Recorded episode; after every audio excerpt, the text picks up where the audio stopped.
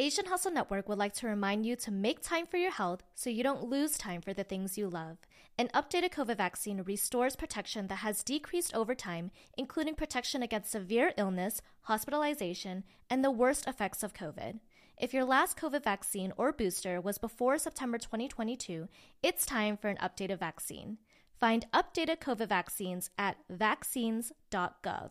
We can do this paid for by the U.S. Department of Health and Human Services. Hey guys, welcome to the Asian Hustle Network podcast. My name is Brian. And my name is Maggie. And we interview Asian entrepreneurs around the world to amplify their voices and empower Asians to pursue their dreams and goals. We believe that each person has a message and a unique story from their entrepreneurial journey that they can share with all of us. Everyone. Welcome to the Asian Hustle Network podcast. Today, we have a very special guest with us. His name is Rich Ting. Actor Rich Ting was born in Los Angeles, California, and is a fourth generation Asian American.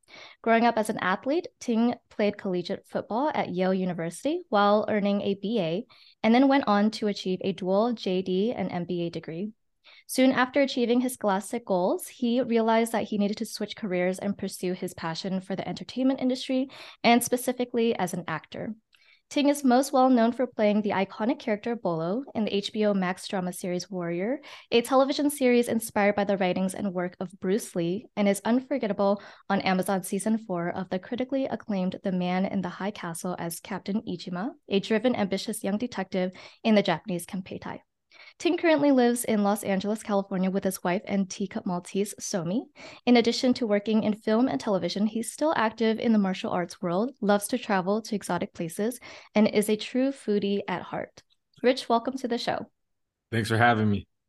We're very excited to have you today. So, we'd love to know what was your upbringing like Rich, and what was your family dyna- dynamic like? Like, what was it like growing up in LA? Yes, I was born and raised in Los Angeles in the South Bay. I was born in Torrance, as well as where my mom was born and my grandparents. And we just, the Japanese side of my family has been there for generations. And it wasn't until later that I moved to the Bay Area to finish junior high school and high school uh, in San Francisco my upbringing was very atypical as far as what I've heard. Obviously, when you're growing up, you don't know you're different or you don't know you're doing things not the you know the usual way, so to speak. It wasn't until I grew up older and I had more Asian Asian American friends that were kind of, I would say, confused on what I did and what I didn't do growing up as a kid. My parents, for one, you know, they were third third generation Asian American so their priorities in life were a lot different to the times that we were growing up as kids. And by we, I'm including my brothers and myself. I have two younger brothers. And it was a household where sports and athletics was definitely emphasized over the academics. Not to say that it was more important than schoolwork, but we were already raised to assume that we would get good grades. So that was almost like a given. Like you're that's you're to do that so let's focus now on the extracurriculars like football, basketball, baseball, track, martial arts. And as far as I can remember, people always ask me this question, especially like even my wife when we first met. I was telling her like how my childhood was. Like I never remember having any free time.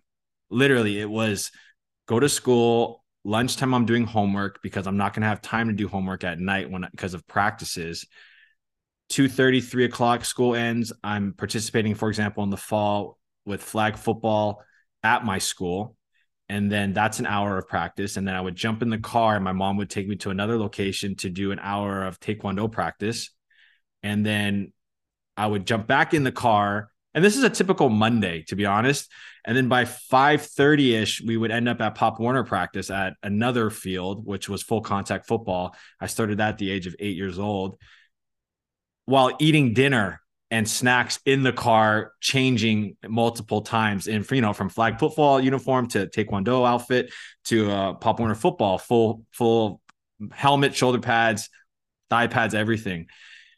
And then I wouldn't get home till about eight o'clock, you know, and my parents would give me kind of a time limit to do homework and to finish it because I would have to get rest so I could do it again the next day, you know. And so we didn't speak any different languages in the house. I grew up speaking English, but my parents only spoke English. We took off our shoes. We had a rice cooker. I mean, that was probably the extent of my Asian culture in the house.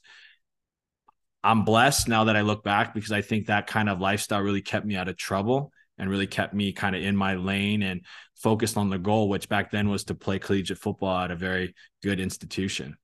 Yeah. Wow, that is really interesting. I think it's it's a very unique experience because for a lot of Asian parents, they put so much emphasis on you have to study, you have to work hard, you have to do your homework. And then I think that intimidates a lot of children, especially when you're growing up, you're young, you, you feel like you need to put all your emphasis and your focus and time into school and your homework, right? But they really focused on sports and curricular activities. At that age, you know, now looking back, obviously, you mentioned that you feel blessed, but at that age, did you feel like it was something that you were dreading? Like, oh, I wish I had more time to play? Or was it something that you knew was good for you because it taught you discipline? Yeah, that's a great question. Um, I think it's a little bit of both, to be honest. I remember, and my mom never lets me forget, let me put it that way, how I wanted to quit Pop Warner football. If you can imagine being eight years old, 85 pounds, with the same size helmet that I wore at Yale in college, I wore when I was eight years old. I guess I had a huge head when I was a kid, but the the the padding and the weight of all the equipment on an eight year old body, and then they're telling you to run in August up and down the field in 100 degree heat. It's not it's not the most enjoyable experience, you know. Um, but my mom definitely made it a point to tell me like you're not quitting, you're gonna man up and you're gonna do this because she knew how much I loved it. She just knew maybe I didn't like the the process of it, right? But come game day, when you're eight, nine, ten years old playing at the high school field under the lights on a Saturday night, it's pretty cool. You know, and my mom knew that. So she she kept me literally again in my lane about that. Similar to Taekwondo. There came a point, I think, in middle school where I had been doing it so much. And I think I was one belt away from getting my first degree black belt. And I kind of plateaued, I think, internally. If that even makes sense, if you can plateau as an 11 year old, you know, that sounds so weak now, but I did. There was a lot of stuff going on in my life at the time, I guess. And my mom's like, she gave me an ultimatum. She gave me a deal. She was like, you get your black belt and then you can tell me if you want to quit. And I'll never forget that because I got my black belt and I fell in love with it again. And it just propelled me to the future. So, in hindsight, what I always say is my parents, I think, raised us because of their generational advancement, let's say, because they weren't the immigrant generation. They just had this different perspective and they saw sports as the vehicle to get us to that next level. You're correct in what you just said about traditionally a lot of Asian parents don't look at athletics or sports to help their kids. If anything, look at it as a negative distraction, right? But I think that's just a product of their generation. A lot of people told me you have to go to Chinese school, you have to, you know, learn a language, you have to play an instrument because those things are going to get you into college or at least help. And it wasn't until, I mean, it happened in my family with my grandparents. You know, I had immigrant Chinese grandparents who were always telling us, stop playing sports. You need to go to Chinese school. You need to go to SAT class. You got to do all these things, which we were doing all of them except going to language school, but we were doing fine in, in the classroom. But it wasn't until they realized literally when I got accepted to Harvard, Yale, Princeton, Columbia, Dartmouth, Brown, UPenn, all the Ivy accepted me they were like, "Oh my god, like what? How?" And then I told them, "It's like, granted, I have the numbers and the grades, but you got to have something else. Whether that's playing a musical instrument, or you got into Juilliard as an eighth grader, right? Or you're, um, you have this." You have this background that no one else has, or you can play a sport. These are all vehicles that help you get ad- admitted to Ivy League schools, if not other, you know, prestigious institutions across the country. So when my own grandparents and our own family saw that and we're like, oh my gosh, that's crazy, their eyes opened up. So I think that's why I said I'm blessed now because I look back and I really give all the credit to my parents because of obviously they're the ones steering the ship, right? And so, like I said, there were times when I felt like quitting. There were times when I felt like other friends they do sleepovers and they hang out and they go to the movies and i just never had time it wasn't that my parents didn't let me i never had the time and so looking back I have mixed emotions about that, but I, I'm blessed today to be doing what I'm doing, to be to to have done what I have done in college and in grad school and in life that I have no regrets about that. Yeah, that's super interesting. And I think you bring up a really great point because for for for me for example my parents you know they put me into chinese school and they thought that it was a component that would help me excel better in school it would really be you know good on my resume i don't know you know but i think that they don't think about sports in that same way. They think it's yes. a distraction like you mentioned. And your parents being third generation i think that plays a big role into you know how they raised you and what they thought would be really beneficial for you. Because a lot of immigrants like or people who you know our parent a lot of our parents are immigrants and i think the way that they think is very traditional. So they don't really think outside of the status quo. They don't really go against the status quo. They think like oh because i've been taught this way it has to be like this right? Because they want to follow tradition. But in america all they teach us is be innovative you know challenge the status quo you know go against the grain and mm-hmm. do what you want. And i think that plays a lot into how your parents raise you too. Like you have to do something that really makes you stand out whether that be you know some sort of extracurricular activity music or sports etc and i think that uh, really goes to show like how they raised you as a, when you were a child to like you know put you into these sports and as a child it's hard for us to know like oh what is the outcome going to be if i continue to play yeah. the sport right as a child you just want to it's very easy for us to say, I want to quit because we don't like doing it. But for right, us to go right. through the process and actually be able to achieve something, maybe it's not a medal, but you're able to learn something or gain something out of it, then it, it makes it all makes sense. Like, oh, that's why my my mom or my dad, you know, forced me or, you know, convinced me to yeah. stay and and continue to do this sport or continue to play this instrument um but yeah i think that's a really interesting experience that i haven't really heard about so thank you so much for sharing that no i think no, no problem i mean i thank you for asking because i you know nowadays we're more relevant and i say we as an asian american in the athletic world you know yeah. back then before social media before all this stuff could be easily accessed right no one really knew or saw asians like myself or you participating in that sports and excelling in that field. So that was obviously a little weird, but I, I again, I it all goes back to my parents. I told them at a very young age, my dream is to play collegiate football at the Division One level, and what they promised me is that they were going to help me get fulfill that dream.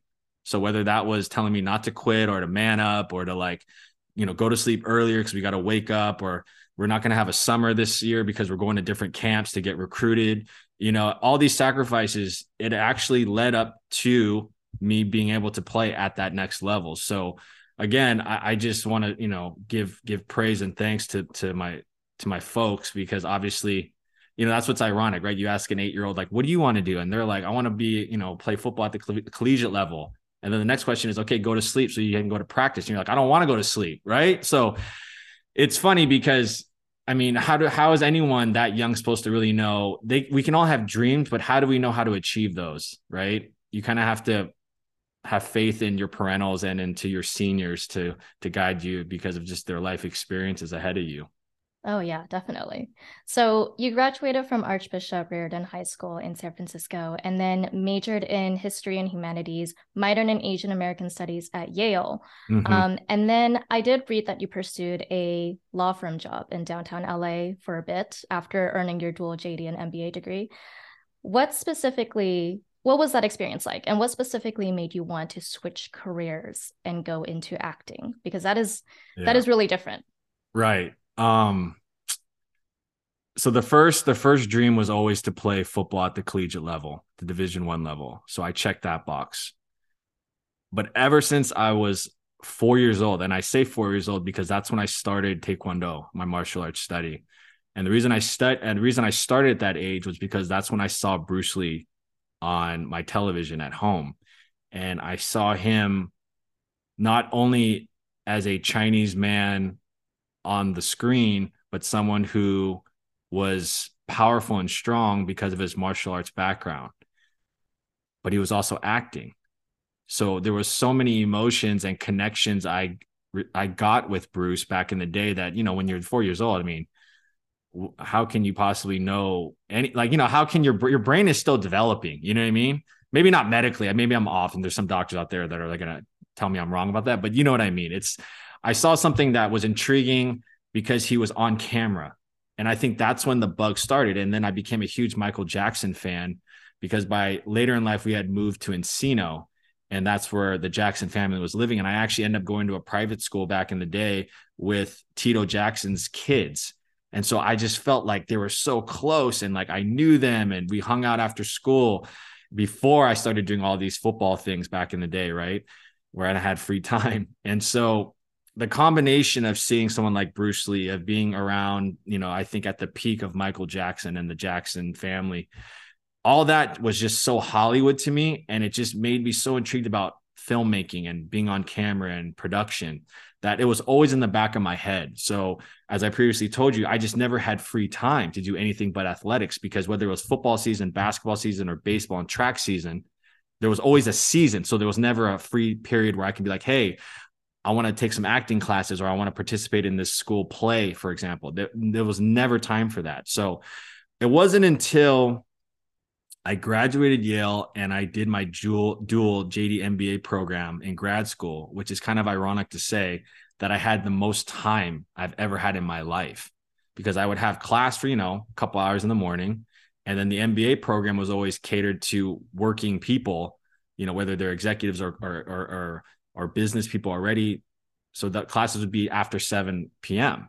So I had this huge gap all of a sudden of like, you know, four to six hours sometimes, depending on my class schedule at the law school, which was the daytime.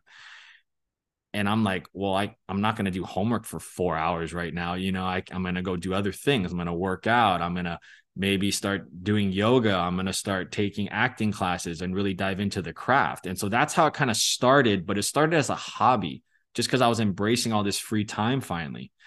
And that's when I started people started to putting like, hey, you should model. Hey, you should do commercials. Hey, you should do. And I was like, okay. And those things, those kind of gigs were very convenient to my schedule because I would only be required to show up for like a photo shoot or like a commercial shoot for like a few hours. It wasn't like going to be a night, like a Monday through Friday schedule, like 4 a.m. call time, night shoots, and all. It wasn't even close to that. So that kind of massaged the way I got into the business on that on that from that perspective. But then it wasn't until I finished law school and my business school that I went back to LA to take a job in downtown.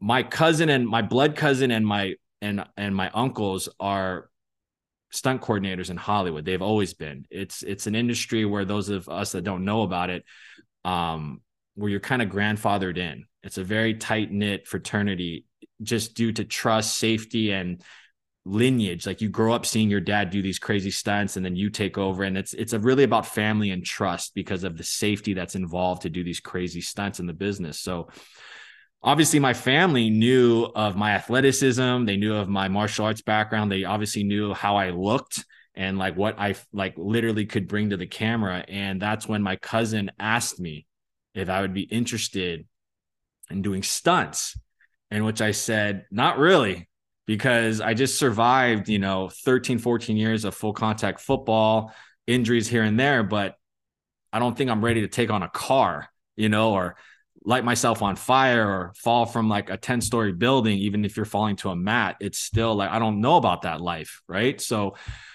long story short, I also told him I'm, I'm, I'm supposed to take a job at a law firm and I've worked my whole life to get here. And now you're asking me and he didn't pressure me and he does and i never blame him for this. If anything i thank him for it.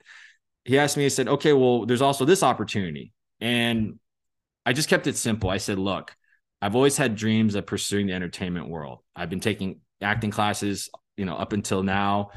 Craft wise i'm still studying as we all are that are still in the business it's a never ending process of, of learning which i love but i was like i don't know if i can make that leap so let me talk to the law firm guys. Let me talk to the partners. So I went and talked to the partners and they said, look, do that. That sounds amazing. If it fails, you can come back. And that's honestly all the assurance I needed because I didn't want to burn a bridge with these attorneys and these partners that I had worked so hard the summers before to lock in this position, right? At the same time, I didn't want to bypass an opportunity to fulfill my second dream.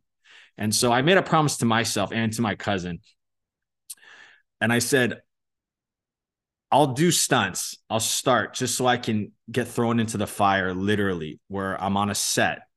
I'm seeing how a crew works, how a director directs, how producers work, how stunt and actors coexist to make this amazing product. And I'm just going to take mental notes and absorb as much as I can so that when I do transition to acting, I've already been in the game in some aspect, so to speak. And that's exactly what I did. I mean, next thing I knew, I was on Warner Brothers lot under the Back to the Future clock. You know what I mean? There's like tour buses going through our rehearsals. And I'm like, oh my God, what am I doing here? Right. And it was the most humbling and also the most, I think, the best way to get introduced to this business because I went in through the stunt world and the stunt world, people do not understand or know because they just don't have access to this information they are the first people on the set, the last people on the set. They're always building, tearing down, rebuilding, fighting.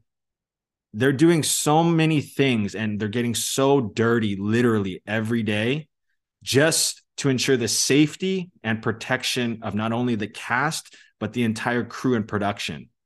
And so when you enter through that angle and that department, there's nothing really glamorous about that.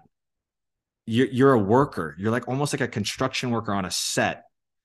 And then the actors come in all ready to go and they're there for, you know, 30 minutes to get their shot and then they leave and everyone caters to them. Meanwhile, the stunt guys have been there since four in the morning and now it's like three in the afternoon and we're not wrapping anytime soon. So that really has that that humbleness, that hardworking mentality, that awareness of how to be safe and to protect others has really stayed with me and i'm so thankful for it because it's i think it's the best foundation to have especially when you go to the other side of the acting because now you're working with other actors you're not working with stunt guys all the time you know and so to have that kind of that knowledge and experience now it's it's everything to me.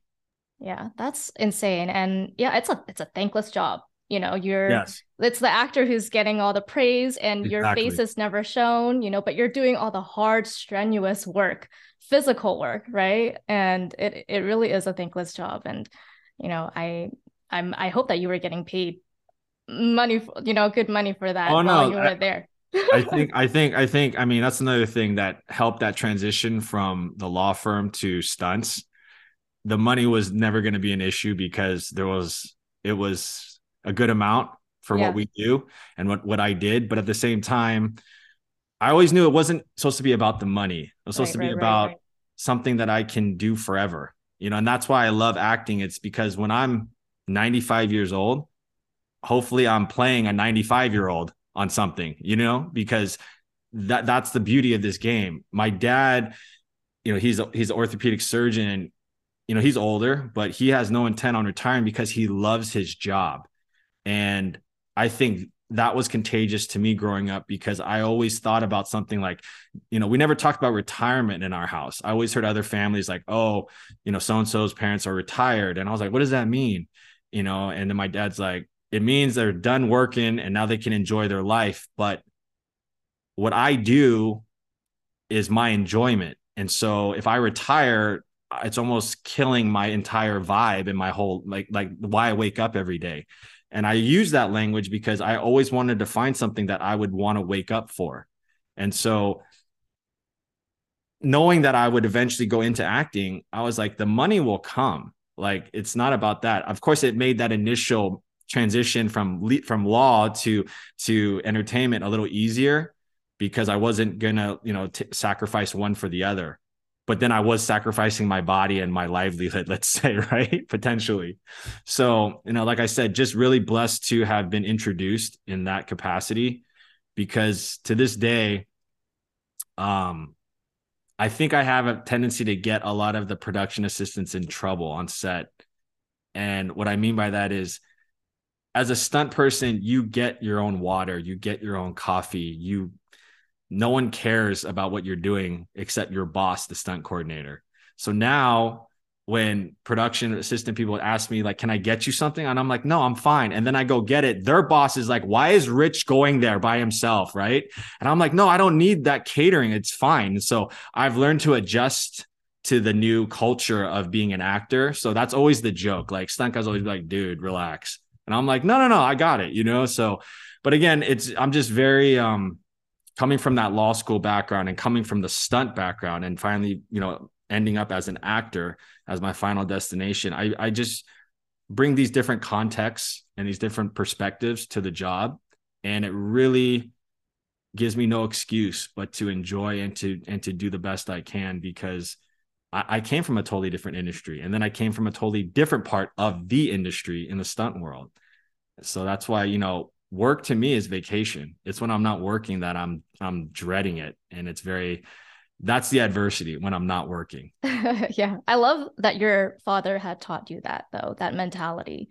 And you know, you are supposed to be doing something that you enjoy every day, right? Some people who talk about retirement, they can't wait for retirement. Hmm. They can't wait until they that they're at, at the age of 65. That just goes to show that you didn't enjoy your time you yes. know all that time from when you were working since you were 18 years old all the way to 65 you didn't enjoy any part of that and for you to be just so eager for retirement age to come it's it's it's not a good feeling you know and no, i love sad, that he's, yeah yeah yeah i love that he taught you to you know make sure that you are passionate about what you do and that you can wake up each morning feeling blessed that you're able mm-hmm. to do this that you have the opportunity to do this right? And going back to you asking your law firm that you were working at like should i do this? Should i pursue this? And for you for them to say like yeah go ahead. This is like a great opportunity. Can you imagine what difference it would be if they were like no don't do it. You have to stay with us. That yeah. would I feel like, you know, if I were in your shoes, it would make me feel, oh gosh, like what if I burn this bridge? I have to stay here then. Right. And I exactly. felt like because they gave you that that um that green light, it, mm-hmm. it it was a blessing in disguise because it kind of opened up the doors for you to f- figure out if you even like this or not. And oh, totally. lo and behold, you did, and it it all worked out in the end. Two things come to mind when you bring that up because one, I always talk about how amazing that meeting was and that conversation with my former attorneys and and partners were. Because I as you mentioned I was very I was insecure about it because I was like oh my gosh I don't want to burn this bridge. I worked so hard to get here. But at the same time I've never heard more people in one industry aka the law industry tell me if you don't have to do this don't do this because we're all doing this. And when we retire, then I'm going to do what I wanted to do. Right. So a lot of them are very encouraging to just be like, do it now. I know it's hard to make that decision in life because you're so young and you don't have the maturity to know what's to come.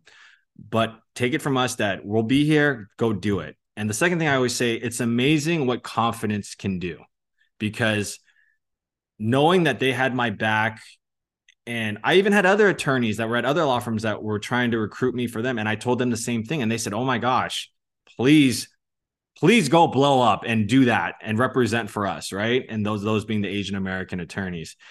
And they said, if it all fails, you can come back. And I just felt so bulletproof after that. You know, I was like, I'm doing this. And my plan B is a great plan B, but I'm not, I don't want to, I don't, I never want to exercise that plan B if I don't have to.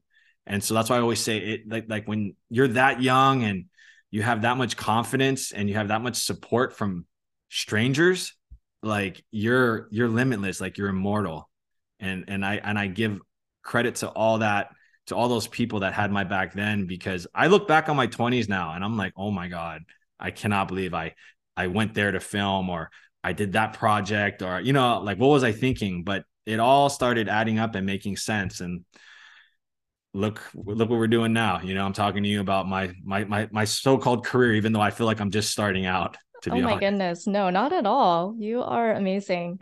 Um so i would love to know you know how did you end up transitioning out of stunt?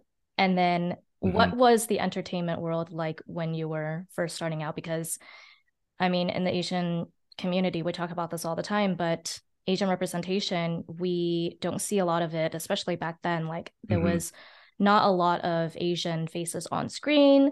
Um, and for Asians, it was, it was hard for us to look at role models or like think of role models because we couldn't we didn't see them that often right um, especially as a child it was just hard for us to imagine like oh that's maybe something that i can do because mm-hmm.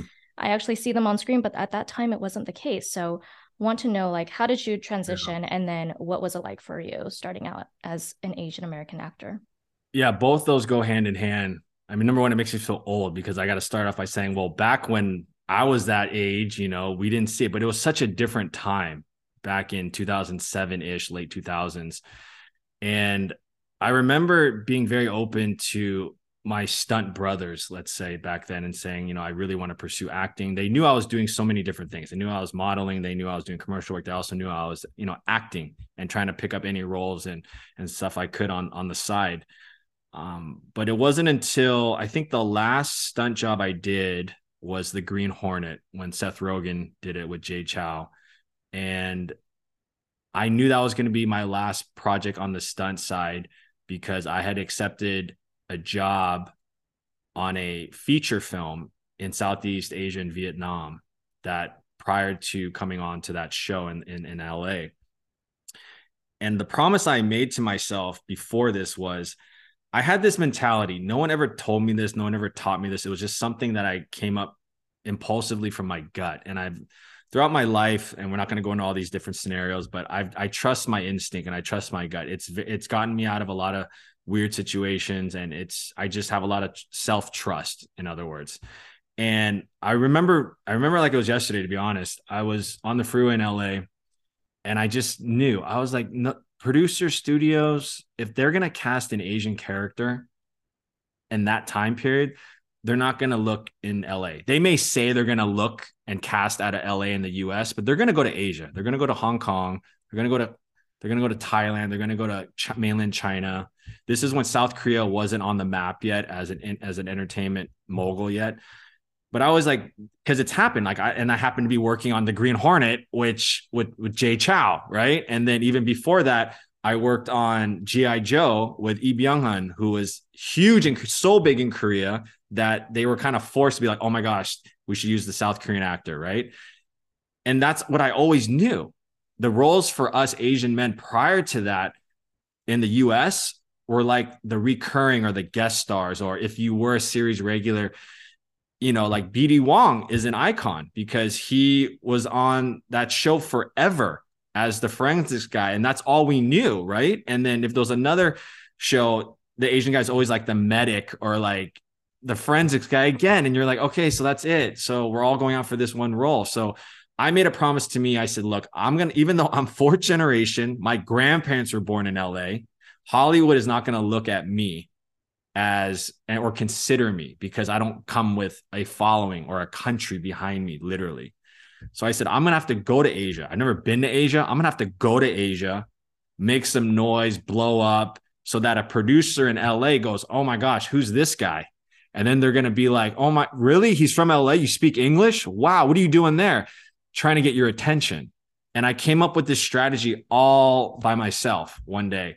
So when I got this random opportunity to do this film that was going to be sponsored and funded by the government of Vietnam to commemorate a thousand years of Hanoi, which is their capital city, they wanted to make it an historical piece, a period piece, kind of like a crouching tiger, hidden dragon piece. But they wanted to bring in one fictional character that was going to be this general from Thailand or wherever that was back in the day, who one of the kings recruited as their military general and they were looking for a non blood Vietnamese character. So through the networking and whatever, it landed in front of me and I accepted it because I was like, this is the show that I'm going to go do. It was a movie at the time. And then due to the government situation in Vietnam, they turned it into a 300 episode series, literally. So I took that and I said, this is what, this is what I'm going to do. I'm going to go I'm gonna I'm gonna be an actor on this. I'm gonna be a lead, and I'm gonna make some noise in Southeast Asia. And that ex- and to sum it up, in two years, not only did I do a Korean drama in Vietnam, simultaneously shooting this period piece all over the country, from the north to the south. It worked because I'm I'm not gonna say his name, but somebody very big contacted me that was a producer, talent manager, um, in LA, and he said, "I have a project for you." Your your your headshot that's when we used to give headshots. We don't even give headshots out anymore. It's so crazy. Like he's like, your headshot landed on my desk, and I watched your reel, and I think you're the next thing. So I would like to help you out, and I want to know when you're coming back. Ironically, it was a month before I wrapped, So I came back to LA and then booked my first feature film in Hollywood. So my strategy worked. And that's kind of how that's the short version of how I transitioned from stunts to acting and got my first gig, literally. Wow. That is crazy. Yeah, I, I, have a, I have a question. Um, was there a reason why they were looking for a non-Vietnamese blood actor to fill the role? Yes, because as what they were was what was communicated to me at the time was that everyone else obviously was Vietnamese by blood and they wanted to cast in Vietnam.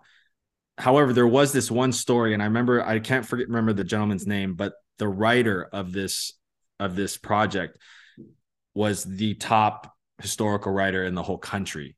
And there was one story that he wanted to focus on about how this one king conquered all these different territories around Southeast Asia into China. And the reason why he was so successful was because he would see who his enemy was and he would recruit or keep alive the best in all those fields to add to his so-called army. So there was a fictional character that it supposedly did happen, but that's why they wanted to bring someone else that was obviously Asian, but didn't look traditionally like he was Vietnamese by blood. Yeah. And at the time, I had really long hair, like my hair was all the way down to my waist and it just worked out. Like I I looked the part. Uh, I was a foreigner. It just everything lined up. Again, going back to your other question, I couldn't have predicted how that law meeting was going to go and I asked them if I could leave and pursue this entertainment thing. And I've never forced things in my career. I've worked hard, but I've never, if someone said, and I don't mean if someone says no, I give up. What I mean is I had the meeting with the law firm. If they said no, no, no, then that would have been a different outcome. But I, I took it. They said, great, do it. I did it. I went to Southeast Asia. I took the role. It worked out. I didn't try and just kept going after this role because I was like, this is the role. That's kind of the mentality I've always kept throughout my whole career. Of course, I want opportunities, but if I, I, I don't believe in forcing things, but I don't believe in giving up. But I just need to, you need to understand your environment and kind of the universe. And in my career so far, everything has happened for a reason. And so, take, like I said, my hair was long naturally. I looked different. I, it just lined up. I can't even explain it. And that's why I ended up in Vietnam. Yeah. Wow. That's amazing. It definitely, you know, I, yes, it could be the universe, but I also think that, yes, although you didn't force things to happen, you were very open to opportunities, right? Yes. And I think that's what a lot of people can't even get to, right? Like they're scared of opportunities, so they don't they don't really seek for them. But because there was this opportunity lined up for you, like, hey, like let's go try it out.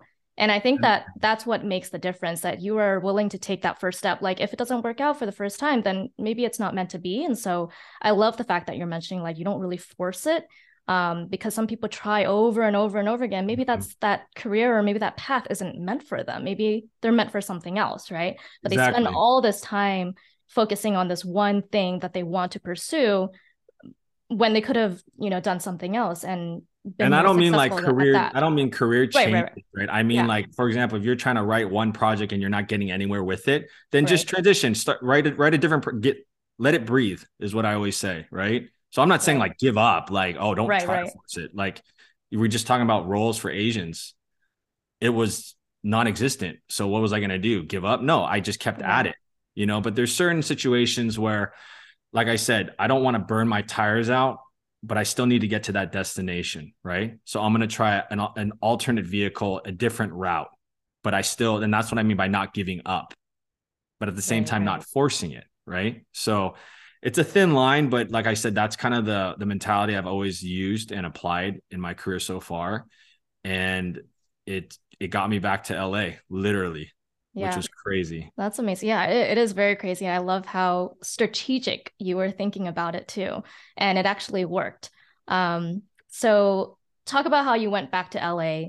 Um, what was the first role that you had when you went back to LA, and to date, what is the role that you were most proud about today? Okay. So those are two different projects. Obviously, the first one I was in, and I always said this like my life dream was to be in a Hollywood feature film. I was able to check that box right away, which was insane. Cause now I'm like, now what do I do? Right. So I keep going. But when I came back to LA, and it was crazy because in Vietnam at the time, because it, it, it's communist, there's only so many channels on television. And one of their channels was always dedicated to Korean pop. And I didn't realize how huge of a fan base Southeast Southeast Asia was even back then of Korean entertainment. And so I'd already been a fan of K-pop because when I went to Yale, the majority of Asian students at Yale were Korean. And because of my mix, they just assumed I was Korean too. So I, I mean, we're talking like Jun, we're talking SES, we're talking One Time, we're talking like Turbo, we're talking all these like Jinusean, we're talking all these OG groups that I had no idea. And all of a sudden, in a week, I was like listening to all of them. And then I was watching K dramas and really finding an identification because I kind of looked like Korean actors. Like I identified with them physically. So I'd already kind of gotten on the bandwagon back then. And this is, you know, late 90s, right? And so when I went to Vietnam, which was a lot later, a lot later after that, and I saw these same artists that were had like progressed in their career, and I saw these dramas with, you know, it's like, oh, I remember that guy from that other drama. I was very in the loop with the Korean entertainment being in Southeast Asia. So I say all this because ironically, when I got back to LA, there was a dance film from the original writer director from Save the Last Dance with Julia Stiles, and then the first step up with Channing Tatum. He was now doing, and of course, there was a bunch of other step ups, but he was responsible for the first one with Channing Tatum. And now he was going to do his third dance story with Derek Hough from Dancing with the Stars and K pop singer Boa at the time. And I had known about this project because she teased it when I was in Vietnam.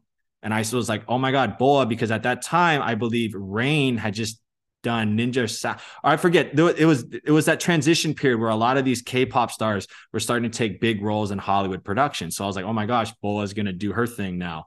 And I was a huge fan of Boa from back in the day. Same, so, same. And like, Rain. yeah. Oh, loved Rain. Like I still am. And so when I got to LA and I got this script, I was like, oh my God, this is the script. Like, this is the film. And like I said, it worked out. I was able to co star along with Boa and um, Will Yun Lee, who is my industry older brother. You know, we've, I watched him growing up and then to be on my first feature film with him as, as my literally like an older brother in the business. It was just such a crazy experience. And then Boa's here with her team from SM Town. And I was like, and CJ Entertainment was doing it with, it was just like, what is going on? This is insane. So that was my first gig, my first feature film. And it was not only memorable, but meeting Boa and her team, both SM Town and, and all the people that worked for CJ, then that created a bridge at the time that I would later cross to work in Korea, but had no idea I was forming that in the moment then. Right. So I'm extremely thankful for, and the movie was called Make Your Move. So I'm extremely thankful for that whole experience because it led to so many things later in my career. Um, the second question you asked was the, my most memorable role, I believe and that hands down is Bolo in Warrior and HBO Max's Warrior because that was a full circle project for me. I started martial arts at the age of 4 because of Bruce Lee. I grew up obviously continued to continuing to be a fan of him, but more importantly applying his philosophy to just my life. I would read his quotes, I would read his books, I would study his tape. I self taught myself nunchucks based on his performances. I self I self taught myself a lot of martial art weapons, just rewinding beta tapes and VHS tapes back in the day as a kid. So to me, he was not only an iconic figure on camera, but also, like I said, I carry a lot of his philosophies to the present day. So while I'm growing up, football, basketball, taekwondo, everything, going to Yale, going to grad school, stunts, transitioning to acting. He had written this treatment on Warrior before obviously he passed in the early 70s. And it had sat in Shannon Lee's in his daughter's garage for all these generations, for all these decades, right? While I'm growing up, it's in the garage. As I'm getting older and starting to get into the business, Justin Lin calls Shannon Lee and is like, "Hey, what's up with that treatment uh, that your dad did? I heard there's a rumor, there's a script." And she's like, "I have it." They pitch it. Cinemax, which is under the HBO umbrella at the time, decides to pick it up. I'm watching a show called Banshee in real time on Cinemax with the showrunner Jonathan Tropper, starring Hoon Lee. I'm like, this is an insane show. I love this. Like, who wrote this? Who's showrunning? This is insane material. They all get together, Jonathan Tropper, Justin Lin, and Shannon Lee at HBO and say, We're gonna make we're gonna make Warrior. Now let's cast it. And I originally went out for the lead, Assam, and then they called me back and they're like, actually, can you read for Bolo? And that to me was like, I literally remember it. I started laughing when my agent called me because I was like, they want me to read for Bolo. Because as a kid growing up on all these traditional teams like football and basketball and baseball in these mostly African American Latin environments that I was playing in, I was always not only the only Asian, but physically I was big. So naturally, everyone used to make fun of me and call me Bolo or or Chong Li from Bloodsport when Bolo Yeung played and with uh acted with Jean Claude Van Damme. And so now full circle, I'm you know young into my acting career, and they're like, we think he's perfect for Bolo, and I was like, oh my god, like I'm gonna book this, and this is gonna be crazy, and I did. We booked it. We shot it in South Africa in Cape Town I mean, that's a whole nother story where, you know, obviously everyone knows Nelson Mandela and his whole fight for to end apartheid and civil rights. And to know that Warrior never got made in the 70s because of the similar discrimination Bruce encountered in Hollywood, you know, and even going back to like the first Kung Fu, where, you know, David Carradine played a, a full Asian character, even, you know, there's all these things. And then now we're shooting in 2017 in Cape Town, South Africa you know, like the motherland, literally. So you put all this in the pot, and we haven't even gotten to set yet. You know what I mean? Like I haven't even done anything yet. It was already just crazy. It was already so memorable. It was already such an honor. It was still, it's still kind of unbelievable, to be honest. I say this all the time, but it's facts. The fact that I have a great relationship with Shannon Lee, the blood daughter of Bruce Lee, the fact that I was one of his leads in his treatment that he wrote before he passed and was able to contribute to his legacy. People always like, Rich, you're prolonging his legacy. I'm like, no, I can't even say that. It's I'm I'm just I just need to continue his work. He's a legend. Like no one can help him. Like no one can help Bruce Lee's legacy, right? So when I think of all that, it gets really overwhelming. And that's why not only was I a fan of Bolo Yeung and Bruce Lee, but to play Bolo in a Bruce Lee written project under the HBO Max umbrella, it, it just it's it's a lot to absorb and to take in. And to this day, I'm still I'm still I'm still like someone needs to pinch me sometimes because it, it's that big to me because of all the personal connections. Yeah, it's it's amazing how everything really aligned, right? And because yeah. it also took place in San Francisco in the late 1880s. And, exactly. And you grew up partially between LA and San Francisco, you know, went to exactly. school in San Francisco. It must have been so symbolic for you and meaningful for you to take on this opportunity. When you signed up for the role of Assam, did they not have that same sign up process for Bolo or how did that how did that happen? You know, I think I think other actors will will understand this, but for those of us that aren't in the industry or those of you that aren't in the industry, you know, th- I think that's kind of a of a casting situation where they bring in everyone that they think could play the main role and then off of that they see your auditions they interact with you they see your tapes and then they kind of are able to have like a sit down with the entire crew and go you know what he would be great for this and that and that so it doesn't happen a lot that way, but it has happened in other roles that I've booked where I've gone in for one character and they go, he would be great for this character. You know, the same thing happened for um, this recent show, Netflix on Netflix, I did called Partner Track. I, it's me and Desmond Chiam who play brothers. And yeah. I actually read for Desmond's role that he eventually booked first. And I didn't know the behind the scenes. And so then they called me back. It was kind of like a Assam Bolo situation where they called me in for that role. And then like, he'd be great for the older brother you know, and I didn't even know that older brother existed yet. just like I didn't know Bolo existed in the script yet because obviously they don't share that information with you. So it happens. It happens more than you think, but I think it's just one of those internal casting procedures things that yeah. mm-hmm. I have nothing to do with. So. Yeah, no, yeah, very interesting. Thank you so much for breaking that down because yeah, I don't know anything about the the casting procedure, so it's just interesting going into that and you yeah, sometimes it's very clear like sometimes mm. they're like we want him and then boom boom boom and then sometimes you know it's fair to say that even the creatives don't know so they yeah. need they want to see what's out there what their options are you know so i think it's i think it's great in that respect because it it exposes everyone to yeah. to the creatives. Yeah absolutely. So i mean thank you so much for sharing that. That was so i i when you told me that story i literally got chills you know you after you got connected with shannon and it, yeah. it was it was it must have been such a monumental milestone and and moment in your life. Um and i think it all just connected and aligned so well. Um and the fact that you know you brought up you know you growing up and people were calling you bolo it's just it, it yeah, all just aligned it all I can't, connected I can't so make well. this up you know I mean? it's, it, it's a movie in itself to be honest and um it's still it's still weird to me in the most positive way. You know, I, I always try not to think too much about it. I'm just to just like I said, to be in Bruce Lee's world. I always said if I could just have worked on Warrior one day, that would have been epic. Let alone a whole season, and I'm playing this iconic character. Like it was just like, whoa, this is this is this is insane. Yeah, absolutely. So, we'd love to know from your perspective, Rich, how do you see the future of Asian and Asian American representation on screen. Um, after you know so many years being in the entertainment industry, I'm sure you've seen a lot of things change. We'd love to know your your outlook on what the future looks like for the Asian American community.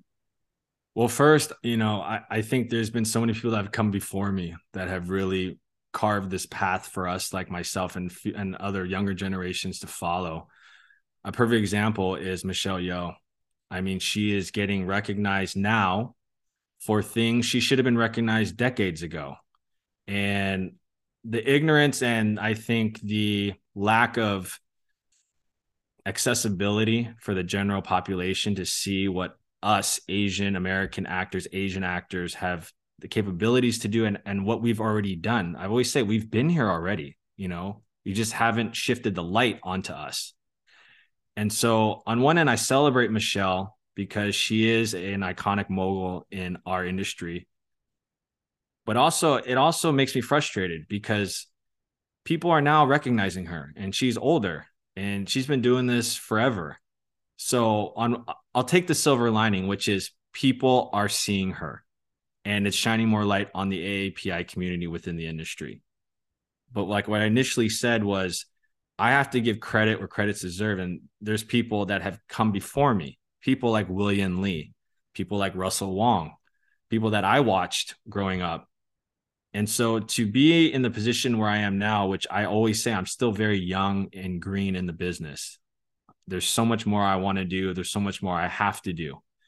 But currently in 2023, this is the time people used to tell me in 07 and 08, oh, Rich, you're coming in at a good time. And I'd be like, okay, I trust you, but I don't really see it. I don't feel it. Like, if anything, there's nothing really positive going on for us.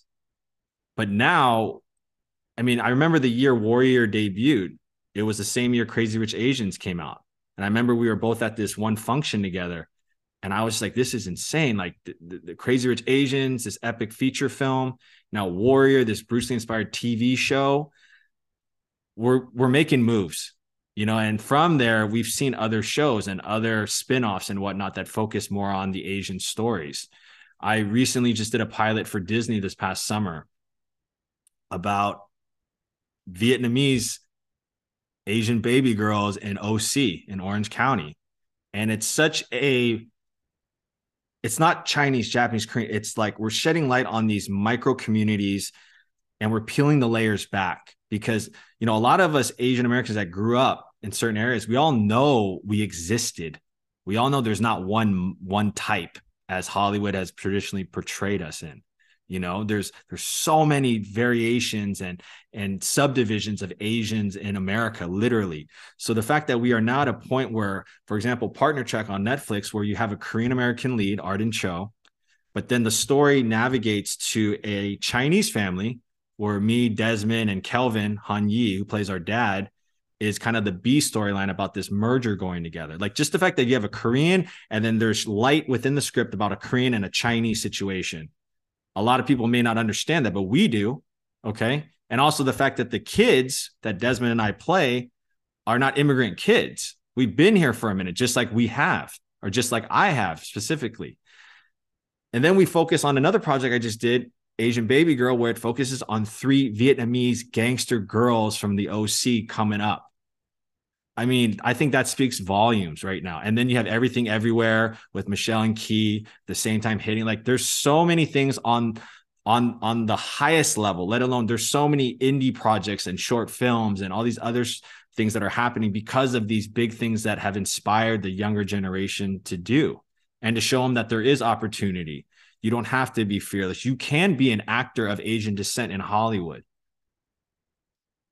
the guest stars, the recurrings, like all the stories that are on television now, they're incorporating Asians all the time. You know, you you go on Deadline any day. There's going to be something about Asians on Deadline. You know, and even what you what you guys do on your platform, like there's so much content now. It's crazy. But then again, there's always been. Thank God to social media and all these platforms, we can now just expose what we do. So I, I think it's I think it's a fabulous time for young creatives, young actors, anyone inspiring to study the craft, to even pursue the craft, like now's the time. And you're hearing it from me, someone who was told the same thing uh, decades ago, right? Like I'm saying, now's the time. It's a really special moment for us, and we need to take full advantage of it. Yeah, absolutely agree. And I, I think you bring up a good point about how, you know, we're seeing more films incorporate different ethnicities into mm-hmm. those roles like you mentioned partner track we have arden korean and then you know you bring in the the chinese families chinese characters and i i do like the representation right and an asian baby girl they're representing the vietnamese girls and vietnamese community and it's different from how we were seeing it back then when like they just needed an Asian character and they would bring in any Asian character as long as they looked Asian, then they would fill the role, right? Yeah. And I love that they're bringing more representation for those different ethnicities.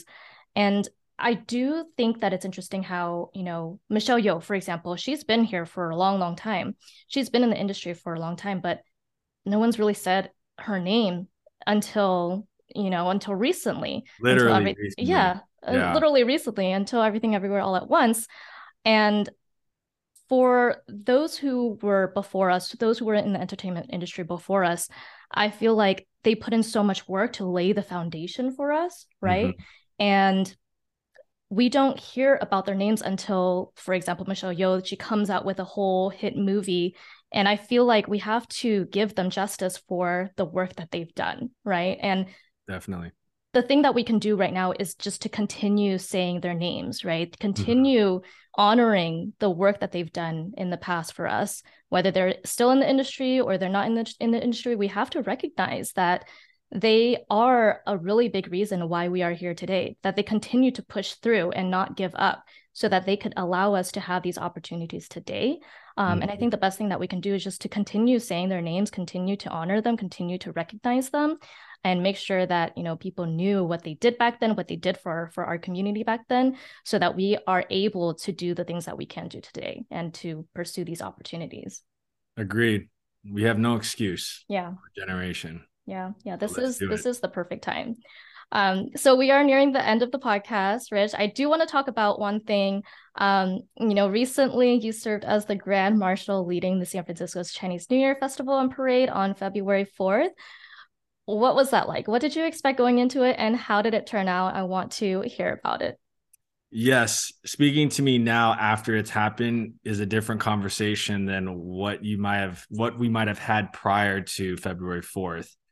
Prior to February 4th, I was very honored and humbled to have this opportunity to be elected by the parade committee in the city of San Francisco, along with Alaska Air Airlines and all the sponsors to be the Grand Marshal of a city that I've spent majority of my life in, having watched the parade, having gone to school close to Chinatown, it was a another full circle moment for me. Along with Warrior, having you know been written in San Francisco with that backdrop, it just it was really cool to be asked to do that.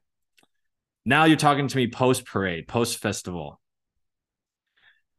It was so much bigger and so much grander than I had anticipated. It was raining a little bit on Saturday, on February 4th, but just a light drizzle. And still with those conditions, I mean, I'm weak now because I'm LA, like I'm adjusted to LA life. So 60 degrees is cold for me, where back in the day it wasn't. So not only is it cold up there and it's a little wet and dewy and whatnot, and it looks like it's on the verge to like thunderstorm. Already at the start, there was over 500,000 people in attendance. So I heard those numbers at the start, and I'm of course, you know, in my car under an umbrella, talking to Martin Yan, chef executive cook, who is the honorary. And I'm like, okay, 500,000, cool, you know. And it wasn't until we started on Market Street as we made our way to Union Square, where it went, where we kicked it off live at 6 p.m. with the fireworks and everything. But coming down Market Street, I was like, oh my God, there are so many people here. And I'm doing my wave and trying to look all calm. And, and inside, I'm like, there's a lot of people here.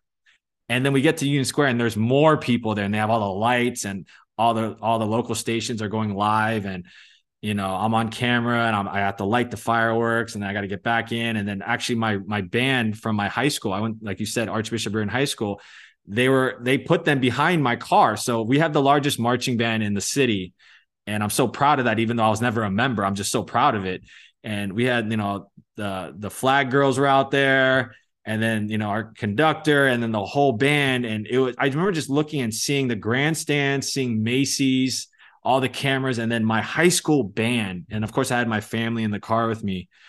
And i was like yo this is huge. Like this is so i feel stupid right now because i didn't realize it was going to be this grand and that's just the start the parade literally from start to end in the car took about an hour and a half and the amount of support and people that came out was mind blowing from my POV because I've always been on the side, right? Like everyone else. But to be in the car where everyone's looking at you and waving and yelling and screaming bolo at random points of the parade, you know, it was so cool. It was so surreal. And it really got me emotional because of all the support that despite the weather, you know, and despite, you know, post pandemic environments and, you know, because this was the first real parade that they've had since COVID You know, they had one last year, but it was still kind of restricted and people were very kind of like on the fence about going.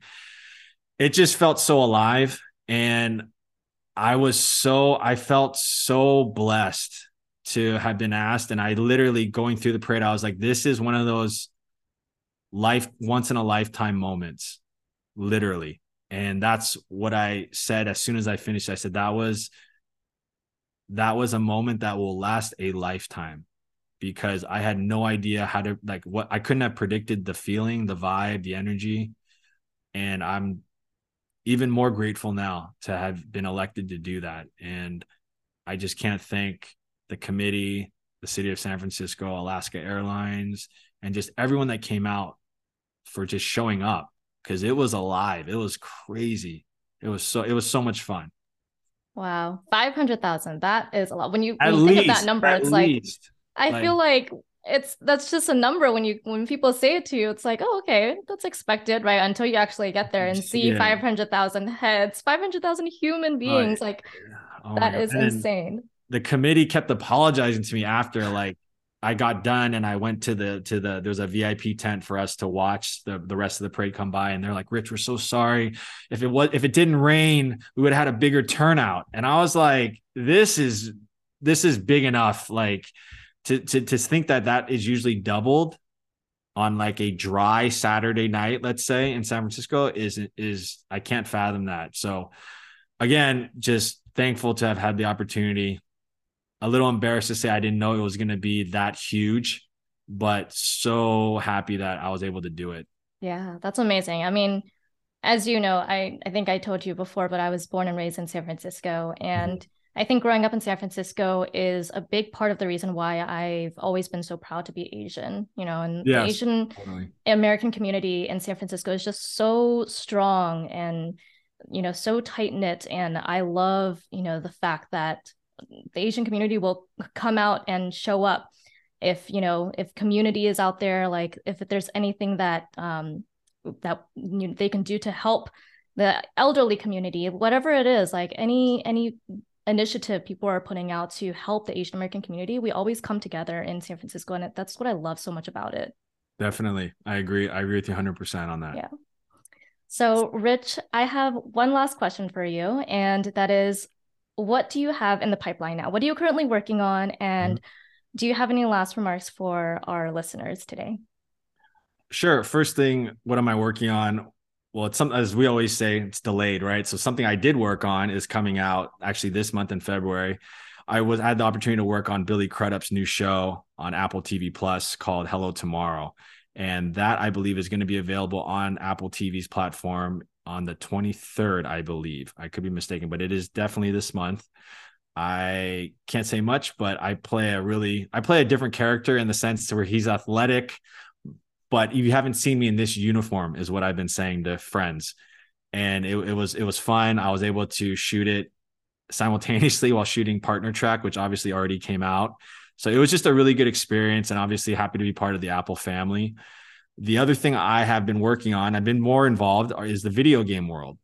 And I finished one game last year and I'm currently working on a and a big one right now that due to the NDA and all that good stuff I can't really comment on but it's it's a sequel I can say that to a game that's already out that has a insanely big fan base so I'm just really proud to be playing this character to have been cast for this character. Ironically you know they don't usually always cast based on physicalities because usually you know as the voice actor and as the motion capture person you don't need to they can change the way you look obviously right?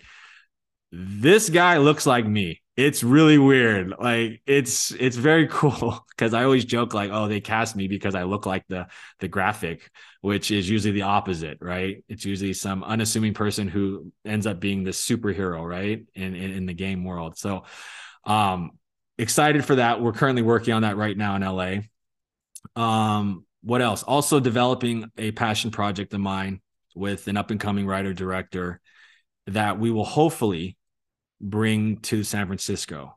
It, it takes place, it's written based on being in the city. And we are going to start principal photography for the short version in later this spring, but we've already been working on the show, which we would like to bring to the city next year. So, again, no promises yet, but the momentum we've already created and buzz is is great. There's been a lot of great feedback, and that's where we're able to do what we're doing already. Just the investors are ready, certain production studios are ready, so couldn't be more excited to have that in the near future. Um, also, waiting to hear, see if Asian Baby Girl will go to series. Um, we should be hearing quite soon, so that would be very cool. Like I said, it would bring another Asian demographic community to the forefront I think a story that definitely needs to be told. Um, a story that obviously makes me feel old because it's about high school teenage girls, and I'm one of the OG guys in it. But that's fun, and um, you know, just uh, some other things going on right now that would be a little bit premature to talk about. But I, like I said, the momentum has been going for me for a while. I couldn't be more thankful, grateful for this opportunity to just be working as an actor in Hollywood ironically uh, some of my projects are you know on large platforms but you know when i'm at home training going to class working with my coaches work is work. And so as long as i'm working and keeping my training going and the study of the craft alive and you know and again being able to pay the bills like you know there's no complaints here. So like i said a lot of things up and coming but a little bit premature to discuss them but just thankful to be in the position i'm in well, we're very excited for your upcoming plans and we can't wait to hear more about it once they're fully announced. Yeah. So, where can our listeners find out more about you online, Rich? I'm on all social media platforms at Rich Ting World. Perfect. We'll leave all of that in the show notes. And it was amazing having you on the podcast today, Rich. Thank you so much for sharing your story with us. Thank you for having me. Hey guys, we hope you enjoyed this episode please subscribe to the show. We would like to get to the top 10 on iTunes, so be sure to leave us a five star review. We release an episode every single Wednesday, so stay tuned. Thank you guys so much.